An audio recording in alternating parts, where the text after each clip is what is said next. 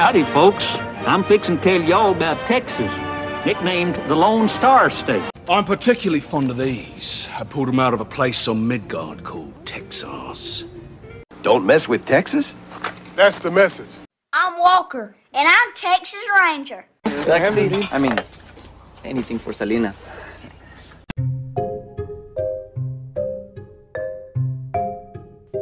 Welcome to this week's episode of Texas Slang for Crazy. This week's episode is on Terry Lee Hoffman, cult leader. So, we're going to start off by just letting you know that officially Hoffman was never charged with any of the crimes associated with this. Um, she, they just could not find enough information. So, a lot of this is speculation. I've done a lot of research for this episode, which is why it's going up on a Saturday night. Um, I will share all of my resources for you, but I do want to put that up at the beginning just to kind of protect myself. You know, typical I do a free podcast stuff. All right. So, Terry Lee Hoffman for, founded a religious movement and business in Dallas called Consciousness Development of Body, Mind, and Soul. Sounds really new age, right? To thousands, she was the teacher of a correspondence course on consciousness, and to those in Dallas, she was a face to face teacher. For others, she was considered to be responsible for countless deaths and many losing their money to a cult. Terry didn't have an easy upbringing. Growing up in Fort Stockton, Texas, she picked cotton in the summer. And if any of y'all have been to Texas in the summer, you know that's no fun. Per her own story, at the age of four, she stated that she was taking a break under a shade tree when she was visited by three men in glistening robes who told her that she could be anything and that she was a special child of God. These men couldn't be seen by just anyone, after all, or anyone else. Things didn't exactly go great from there. Her mom died from tuberculosis, and she ended up in a Lutheran orphanage in Round Rock near Austin. From her story, she ended up taking time to speak with a German nun who talked to her about the elements and a spiritual realm where she could gather all the information that ever existed or would ever exist, called the Akashic Records. I should mention that this nun was a vision, not an actual nun from the orphanage. She found out about the idea of reincarnation and started imagining that her tormentors were going to be reincarnated with a lot to pay for. Pretty soon, Terry started to believe she was an actual reincarnation of St. Teresa of Avila. She was adopted by a Dallas couple and was given a new name, Terry Lee Benson. She went to school and started to live a very normal life. She was young, too young, when she met a truck driver named John Wilder. She was in junior high when she met him. At 15, Terry Lee and John went to Durant, Oklahoma to get married. That was the closest place to Dallas she could get married, being a month into the age of 15. They had two kids and settled into domesticity, but Terry wanted to be much more. In 1954, she started meeting with friends to discuss metaphysics, meditation, and the nature of life, the universe, and everything. She started reading about hypnotism and started associating with positive thinking groups, and pretty soon she was talking to the bored and wealthy housewives of the Brookhaven Country Club about the mystical. She gathered followers, she talked to high school students, and she was becoming a messenger of God. In the 1960s, Terry Lee began to tell people about how she'd helped a young man with a serious drug habit kick it with just meditation and prayer. She started teaching meditation classes, and got a lot of followers out of that high school group. And you know, the 1960s in the US were a time of chaos and thus self discovery. Consciousness groups, yoga, and all that new age stuff were big business. Terry seemed pretty innocuous as far as her shared beliefs went initially. She was supposedly special because she claimed she would be able to see the past and future, travel outside of her body, talk to the dead, and provide protection from cancer and car accidents. There's multiple stories of her telling her followers they have to meet with her right away and their friend is in danger and that they need to do meditation. And then as soon as they'd get a message that this person's like best friend made it home safe for somebody to see it worked. We protected them from getting into an accident. But here's the thing the opposite of her teachings were true as well per her written courses death wasn't that big of a deal and if you died a noble death you came back in a body that you chose and a life you wanted people who were suffering were just paying off karmic debt. Oh, and there was a lot of angel talk.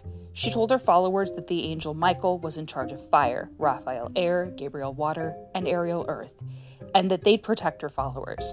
She would do meditations where she acted like a tour guide to temples of the higher realms and encouraged her students to come up with their own descriptions, all of which she would passionately agree to and say, Oh, I see that too, while they were doing meditations.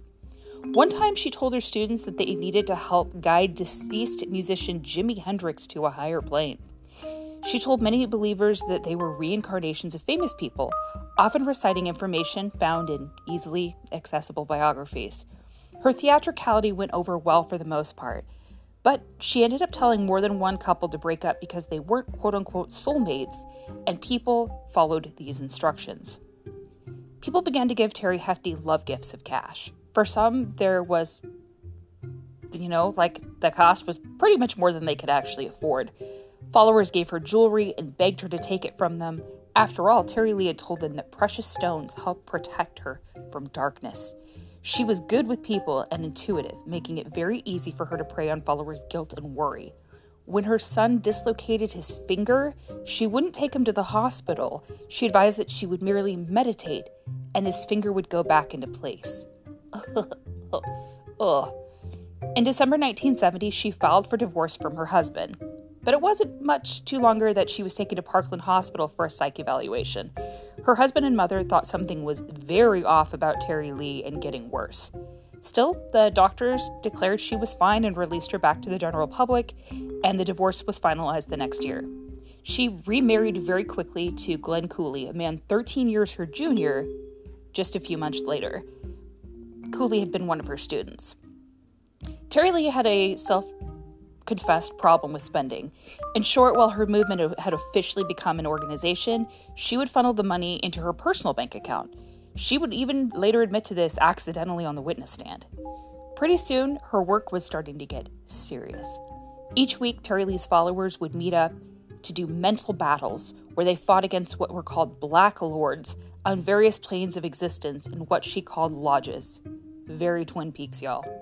To protect yourself, you had to have powerful gems, and the hope was to join God and the 12 masters in the spiritual realm through reincarnation. Glenn and Terry had just the thing after all. They had started to make jewelry and sell it to followers, advising it was spiritually charged and would protect them from harm from the Black Lords. They said that the most expensive pieces were the most effective. Basically, if you got a cheaper version, well, you might die, but at least it wouldn't be so bad when you were reincarnated. But if you got that really honking big one, you'd definitely be safe. Glenn and Terry ended up getting divorced, and shortly thereafter, less than a week, he supposedly committed suicide. This was suspicious as pretty quickly thereafter, Terry Lee showed up with a note that Glenn supposedly had written and left in her personal safe, leaving her all of his worldly possessions and the jewelry business. Terry Lee told her followers that Glenn's blood had been poisoned by the Black Lords and that everyone needed to have their blood drawn now to help pull out that bad blood. They would sterilize syringes and draw blood from each other at meetings about the amount that you would get through a regular blood test, so we're not talking like quarts, but still not exactly the sanest thing. Terry remarried pretty quickly to Ben Johnson. That didn't last long. Her next marriage was to Don Hoffman, where we get her most popular name because that was when she got in trouble.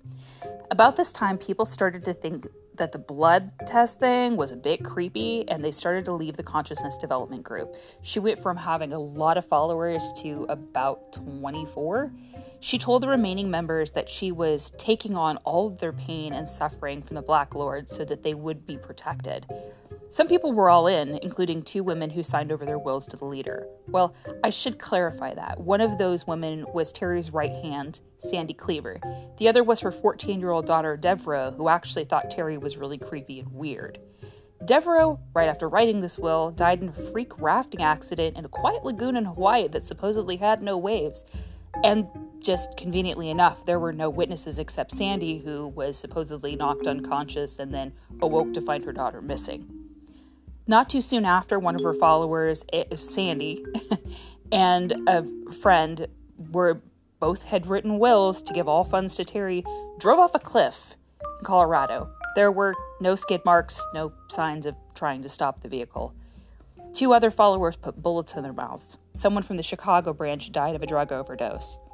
In 1985, after some of the heat had died down, she came back on the scene full force and once again was peddling jewelry, her meditation work, and acupressure to unblock dangerous energies so that they could leave the body. She started calling herself a financial advisor and a life coach. Her former followers who came back got serious in this new version, and they were now following new courses. She was back on her BS. She ended up convincing her new right hand, a woman named Robin, that she had a soulmate who was an invisible CIA agent. Robin wrote full journals of information about her invisible lover. In 1987, Robin started to lose it and said that she was being highly affected by the Black Lords. She committed suicide in April of 1987. None of the followers put blame on Terry. They said this must all be Robin. In 1988, Don Hoffman was found dead of a drug overdose after majorly falling out of favor with the group. In 1990, the Dallas District Attorney's Office started to look into it. Assistant District Attorney Cecil Emerson was looking into the case, but advised that it be very difficult to legally prove mind control as a factor in any of these deaths. Terry denied any wrongdoing on behalf of herself and consciousness development. After four years of investigating, nothing could be solidly held back to Terry for the deaths. In 1991, however, she had filed for bankruptcy, and this was the only crime that she ended up being charged for. So she was supposed to spend 16 months in prison for 10 counts of bankruptcy fraud. She served 12 months. 12. Terry married Roger Keenly, changed her name to Terry Leah Canely, and tried to stay off the radar. She ended up starting a website on financial advice and wrote a financial book. I looked, the book is out of print, but it is still available through third party vendors on Amazon. Terry Lee died on, of all dates, October 2015.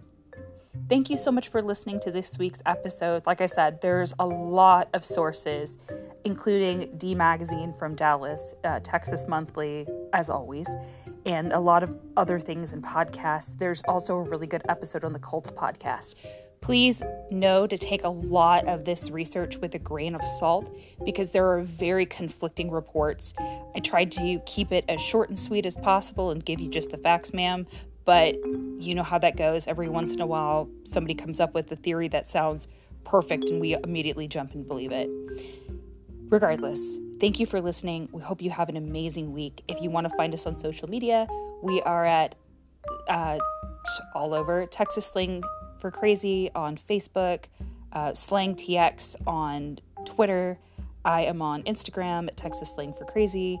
Um, and you can email me at txslangforcrazy at gmail.com. Have a fantastic week.